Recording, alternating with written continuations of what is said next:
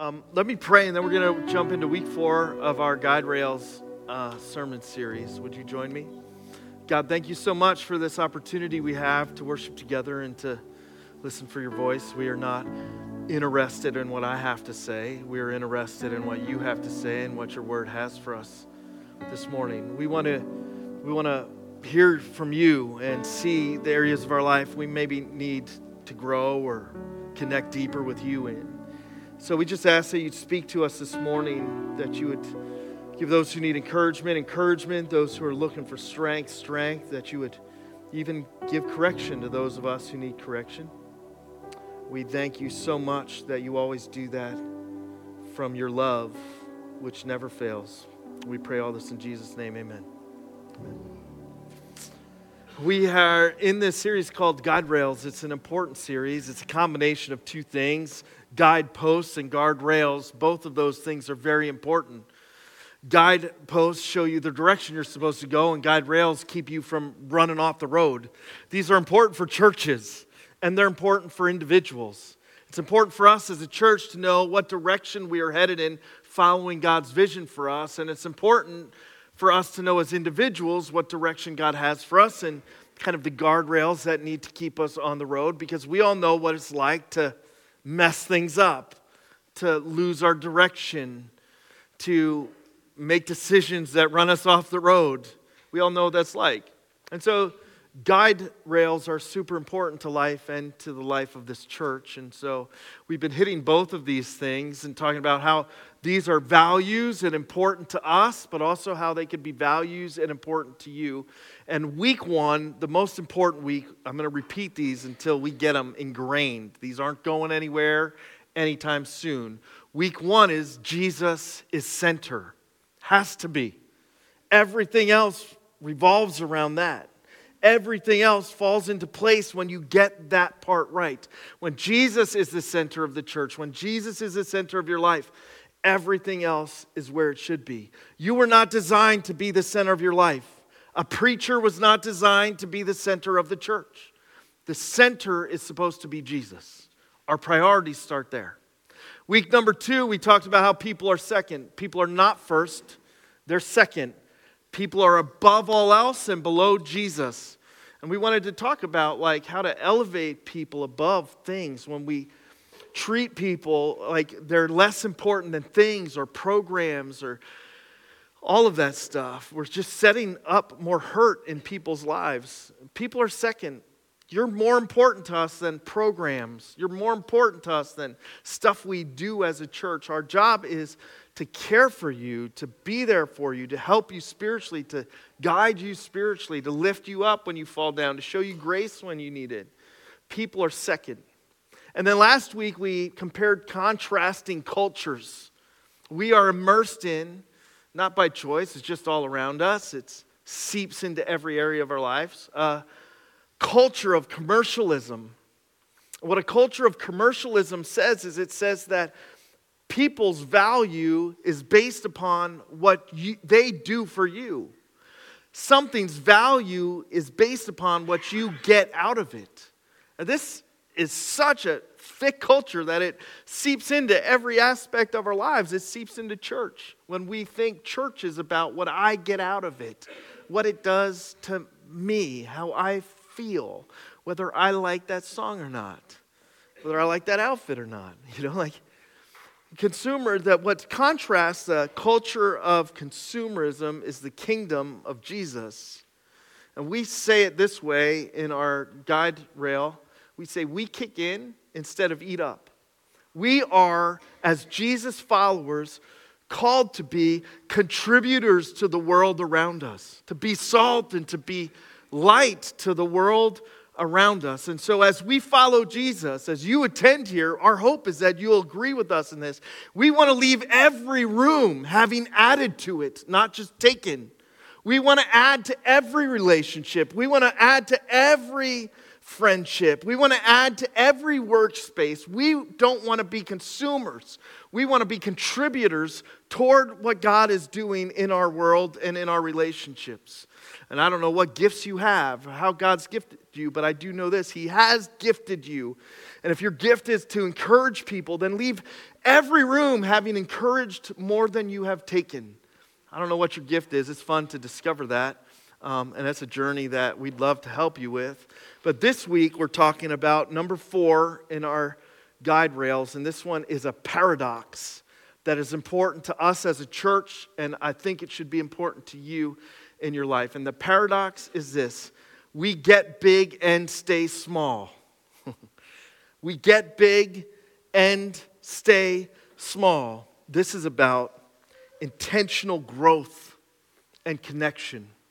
And in a little bit, we're going to look at Acts chapter 2 to talk about how this played out in the early church. But before I get that, I just want to say that this paradox of big and small is something that you need. It's something that I need. Big dreams and small steps.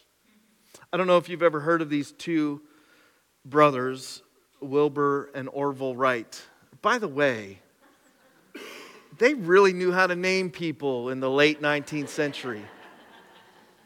And all of a sudden, I also want popcorn because I know his last name is not Redenbacher, but Orville just seems to go with Redenbacher. Like, they knew how to name some people. I want to go hang out with some Wilburs and I want to hang out with some Orvilles. And somehow I think in my mind that's going to end up with some really fantastic fried chicken. I don't know if it will. I don't know where that comes from. It's just how I associate all this together. Wilbur and Orville Wright, the two brothers who invented flight, discovered uh, flight. Now, these guys, they dreamed really big. This was like in the era where somebody uh, was talking with Henry Ford, and he said, If I asked what people wanted, they would have said faster horses. So I made a car. Like, th- this is hard for us to imagine because our biggest issue with flight is whether we get free peanuts or not. That's what we're thinking about. It, we've lost the kind of like huge, big, kind of God sized dream of people flying through the air to get from one destination to another. But back in this day, this was unimaginable to be able to fly. Their big dream was to create a flying machine, what we now call planes, and to take that flying machine, stick a pilot in it. They didn't even have the name pilot yet for a controlled, sustained flight a flight you can steer, and a flight that doesn't just get pushed off the side of a building and nosedives into the ground. Controlled, sustained flight. This was absolutely incredible in their day and age. This kind of thinking, people probably thought they were crazy to dream this big. They had a problem to overcome, though, a challenge. Because God will give you big, God sized dreams but that does not mean that the road to experience those dreams is always smooth. There are always challenges that we got to get by to experience what God has for us. And those challenges, they grow us, they stretch us, and they deepen our faith.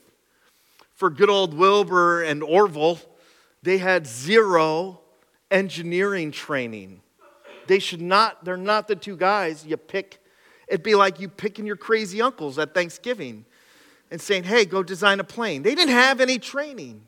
So, what they did to accomplish their big dream is they did a bunch of really small stuff, meticulously small.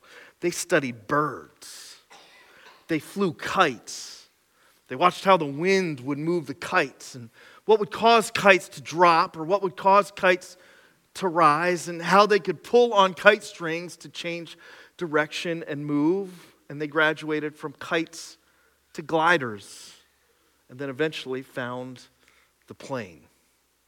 Little steps, small, big dreams.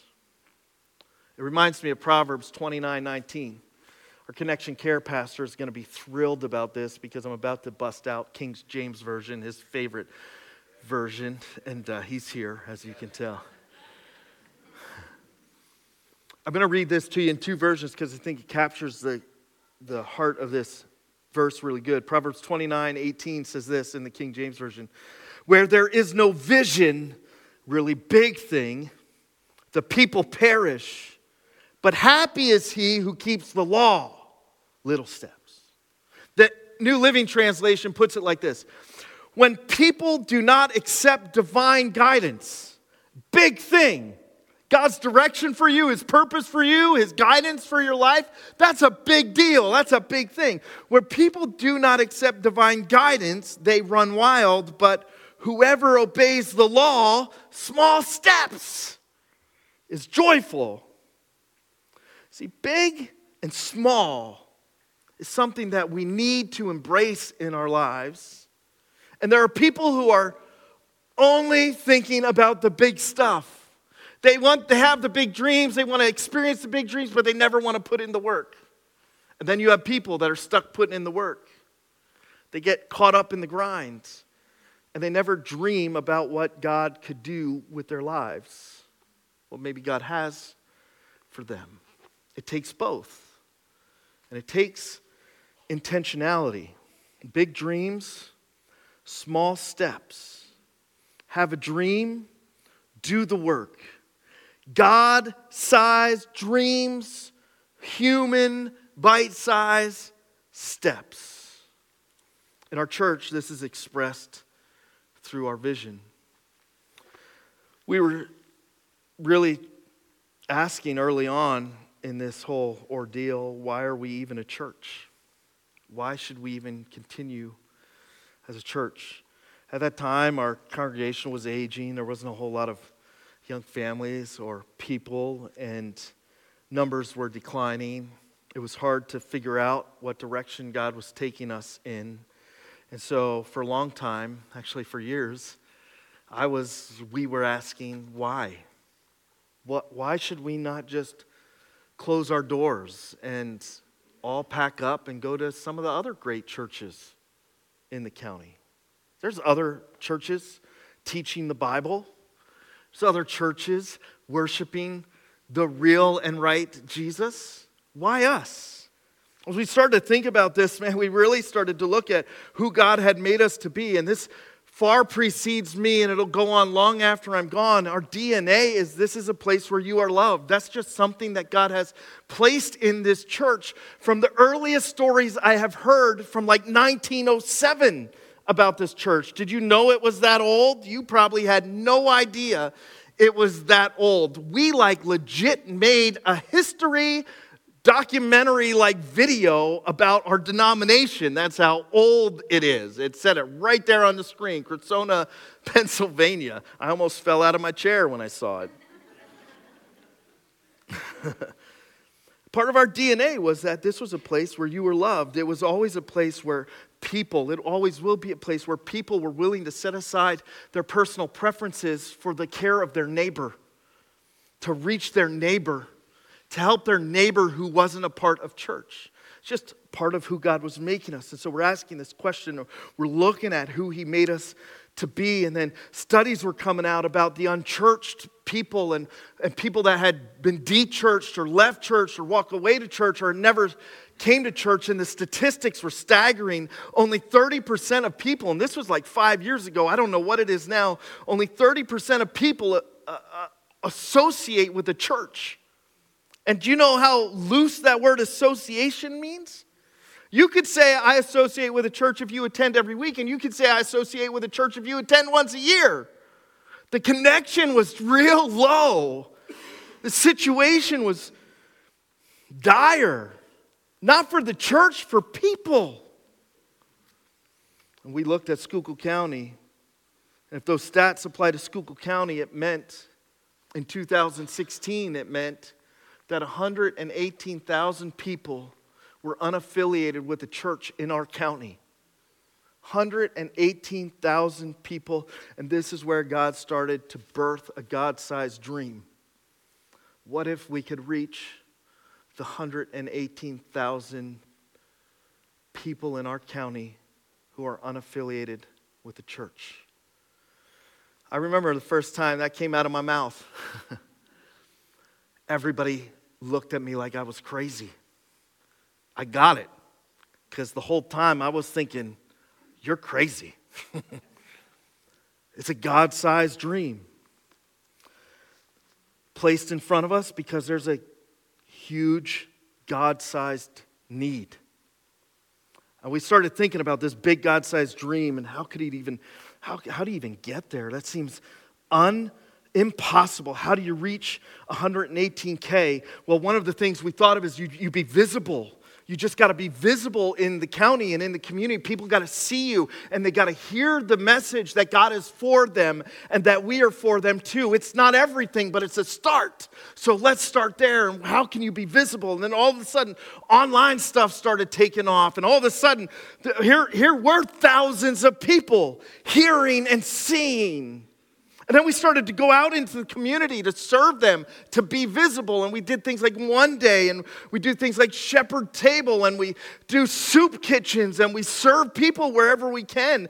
And it was being visible, and that's how you reach. It's small steps. We said we can reach people by building healthy communities. Healthy communities like small groups or like campuses in different parts of our county. Small ways we could demonstrate healthy community in an unhealthy world.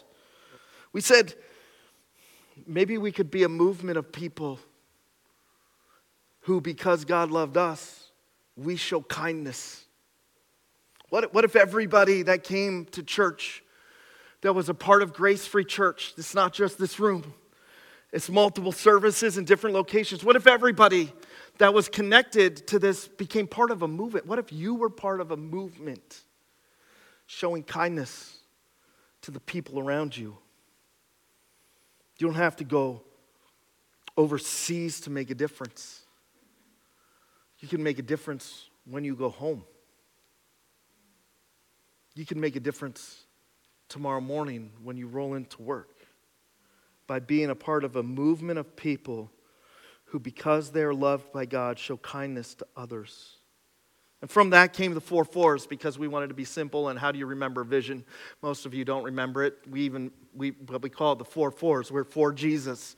We are for Schuylkill County. We are for your friends and family who don't go to church, and we are for you. We came up with a strategy to help people grow deeper. Come to church, come to know Jesus, grow in a group, and go serve.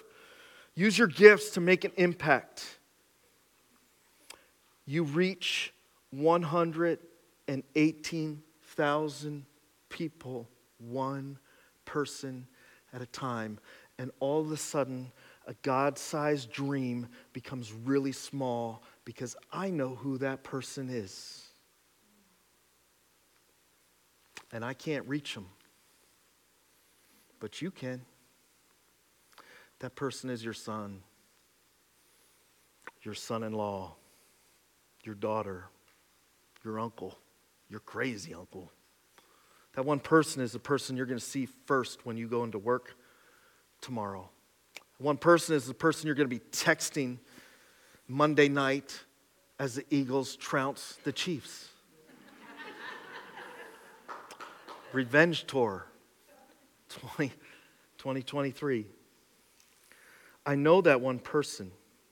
And every share, every post, every comment on somebody else's post, every smile in the parking lot, every bag carried out from the grocery store to someone else's car, every time you help somebody pick up the pieces, every encouraging word spoken into an uncertain circumstance, every time you show up for somebody when they didn't think anyone would show up for them, every time one person is being reached in that 118,000 people. What about you? What's the God sized dream that God has placed in your heart? What's the dream He has placed in your heart for your family, for your business, for your work, for your relationships? And what are the small steps you could start to take today to be faithful in following Him. There's a Grace Free Church in Tremont, Pennsylvania. I don't know if you've ever been to Tremont. It's an awesome little town full of really hardworking blue collar people, my kind of people. I grew up in Cressona. Tremont is my kind of people. Hardworking, up against it, in the grind. Things are not easy in Tremont, they're difficult. Every day it's uphill plowing for most of the people in Tremont. You know why there's a church in Tremont? It's God because of God. But God placed a God sized dream in Ryan Fosnack's heart about his old hometown, Tremont. I was at a little kid's soccer game and we were watching our daughters play. And Ryan, we were friends at that time. He did not come to church here, he went to another church, but we were friends. And because I'm a pastor, people always think they can just talk to me about church. Like, that's all I want to talk about. I just want to talk about church all the time. Newsflash, sometimes I get really sick of talking about church. he leaned over to me and he said, You know, man, I don't think I'm going to stay at this church I'm in forever. I said, Really? I thought he was going to say, I'm going to try your church one time and see how boring you are. That's what I thought he was going to say. He didn't, though. He looked at me and said, Someday I'm going to plant a church in Tremont. I said, Why? I said, I love Tremont. I love the people there. I grew up there. I know what it's like. And it really needs help. A God sized dream. I thought he was crazy. No seminary student would ever come out of training and decide to plant a church in Tremont, Pennsylvania. Then again, nobody would ever decide to plant one in Cressona either. But that dream, he started talking about that dream with some friends from Tremont who all were from different churches and who all started to dream with him about the possibility of that. At the same time, God had planted this dream in our heart to reach 118,000 people. And long before we thought of Tremont and before I ever talked with Ryan, we had this how do you reach? You reach by being a healthy community in their community, not just asking everybody to come here, God had this dream, and He took these two dreams and He mashed them together. And all of a sudden, He started to lay out small steps for Ryan and lay out small steps for us. And then, next thing you know, we were taking small steps together. And then, next thing you know, some Jehovah's Witnesses, because Ryan used to be a Jehovah's Witness before he met the real Jesus, he, he showed up at his house to convert him. And the conversation ended like, okay, the con- converting didn't work, but also, our building is for sale if you know anybody. At the same time as that was going down, God was destroying our plan to move this church to Pottsville into this beautiful, exciting location. It just, some doctors swooped in and took the lease right from out from under us. The pandemic hit, and next thing you know, small step, small step, small step. And in the middle of a pandemic, a God sized dream was realized as a campus was planted in Tremont, Pennsylvania.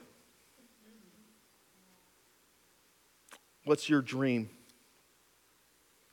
What's the God sized dream for you? By the way, we didn't call it done after that. He's still brewing some dreams in us. In Acts chapter 2, Peter is. Sorry, I'm taking so long. I'm going to pick it up here. Verse 4 says this it's called the day of Pentecost, and some really cool stuff's happening. I, I don't, we can't get caught up in all of it, but like, I, I got something for you. It says, All of them, talking about the disciples, were filled with the Holy Spirit, and they began to speak in other tongues. There's a bunch of people around Jewish people from different countries, from all over the place. It lists them there. You can read them. I'm not going to read them in this chapter. You can read them on your own. Like they're speaking in their own language. They're, they're speaking in the languages of all the people, not having been trained, not knowing it, right? Like it, it, it's a loving thing to learn someone else's language. It's a very loving thing to be able to communicate with their. That's why I know, right? Like, donde está el baño? She, like, where's the bathroom? That's important for me and important for them. Right? Like it's, it's a loving thing to be able to learn like to speak somebody else's language. They, they weren't like learning to speak someone else's language because they loved them. God loved them and gave them the language to speak. That's how important this moment was to God.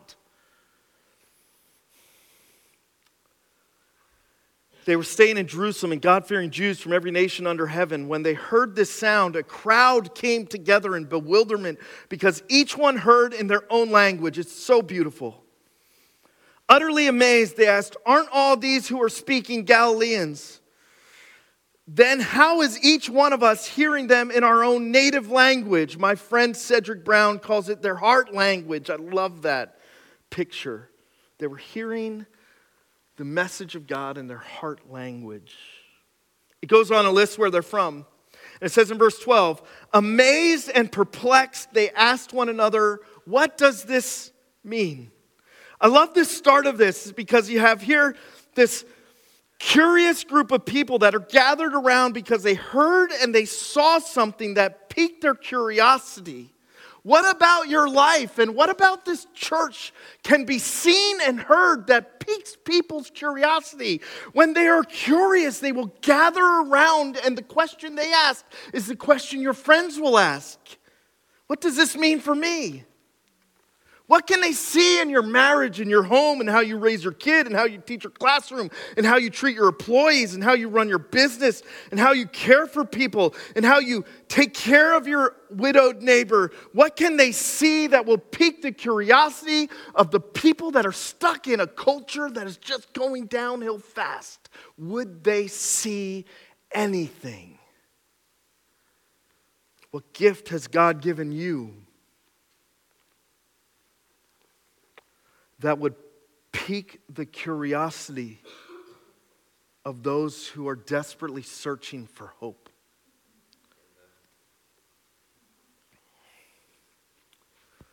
They gather around, they're curious, and Peter preaches the best sermon ever.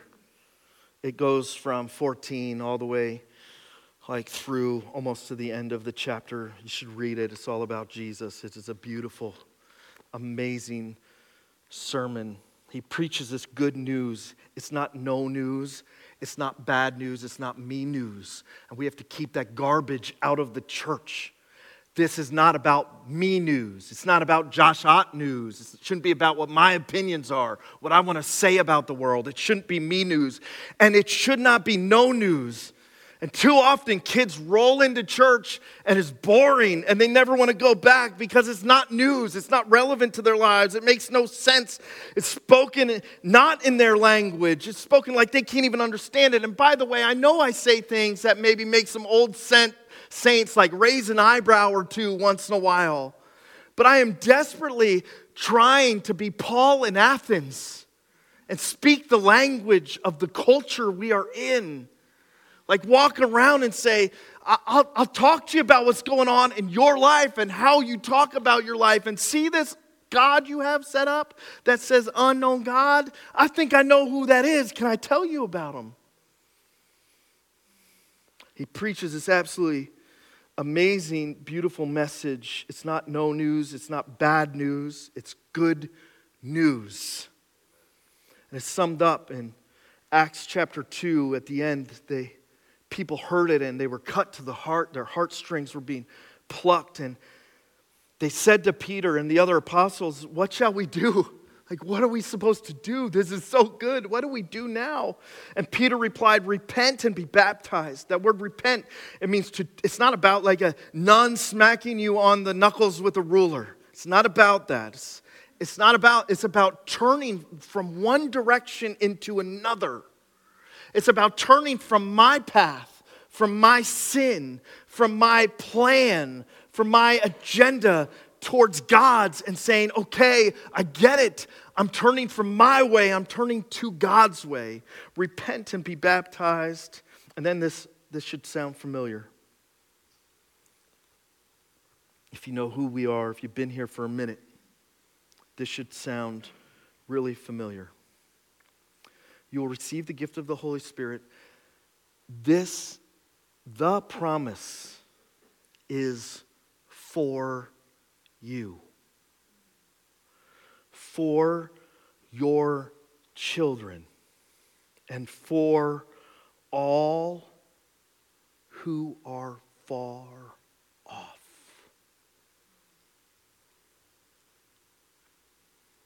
God is for you. He's for your children. He's for your friends and family members who are far off.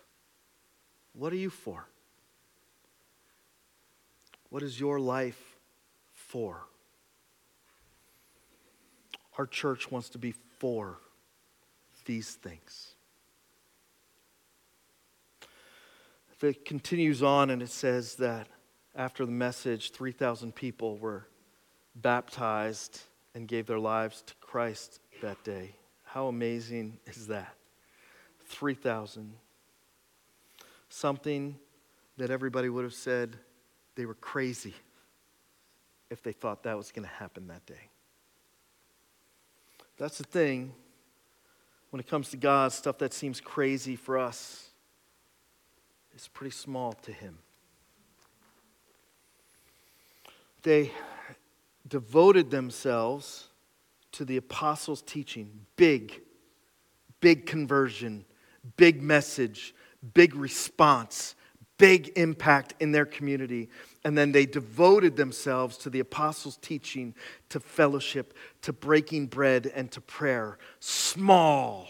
And everyone was filled with awe that many wondrous wonders and signs were performed by the apostles, big and small, reach and deep. If you want to go far, you have to start reaching for the God sized dreams He plants in your heart.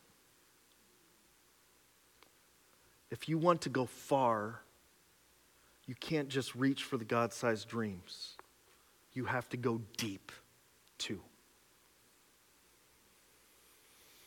And the context here for going deeper, the context for growth is relationships. It's a difficult thing in church because on a Sunday morning, you probably said hi to five people, and then you'll sneak out of here pretty quick because we all want to get to lunch. That's not a relationship. Growth happens in the context of relationships. And so, for a church, what we do is we try to construct the right stuff to help provide a context for relationships if you want to grow. And that context for relationships is called our groups. You can find groups in your bulletin. You can find more about groups on our website to get connected. If you want to go far, you have to reach for the God sized dream. If you want to go far, you have to go deep and learn more about Him in the context of your relationships with other people. And if you're not going to go deep here or in a group, you better go deep in a relationship with someone else who is loving and following Jesus and wanting to grow in their relationship too. It's the context for growth. We need big and we need small. We should not despise either. As a church, we are committed to both growing big and reaching for the God sized dreams He plants for us and being faithful in the really little things because that's how you move forward. And my prayer for you is that you would start to dream again, not your own dreams. It's never too late in life to start seeking the dreams God would have you accomplish. And then just be faithful in the little stuff and you will be able to stand in awe of what he does. Let's pray. God, we thank you so much for your word, for Jesus, for the good news that you are for us, that you sent your Son for us, that He died for us, that He rose again for us so that we could be made right in relationship with you incredible news, free, accepted through faith, experienced by grace. We're so thankful for Jesus. Help us as a church keep reaching. We're not done yet. You have big things for your people. Your kingdom will expand. We don't want to be on the sidelines. We don't want to miss out. We want to lead the way. So help us to keep reaching. And help us to stay faithful in the small stuff. That's how the story unfolds. Help us to deepen our relationship with you. We ask all this in Jesus' precious name. Amen.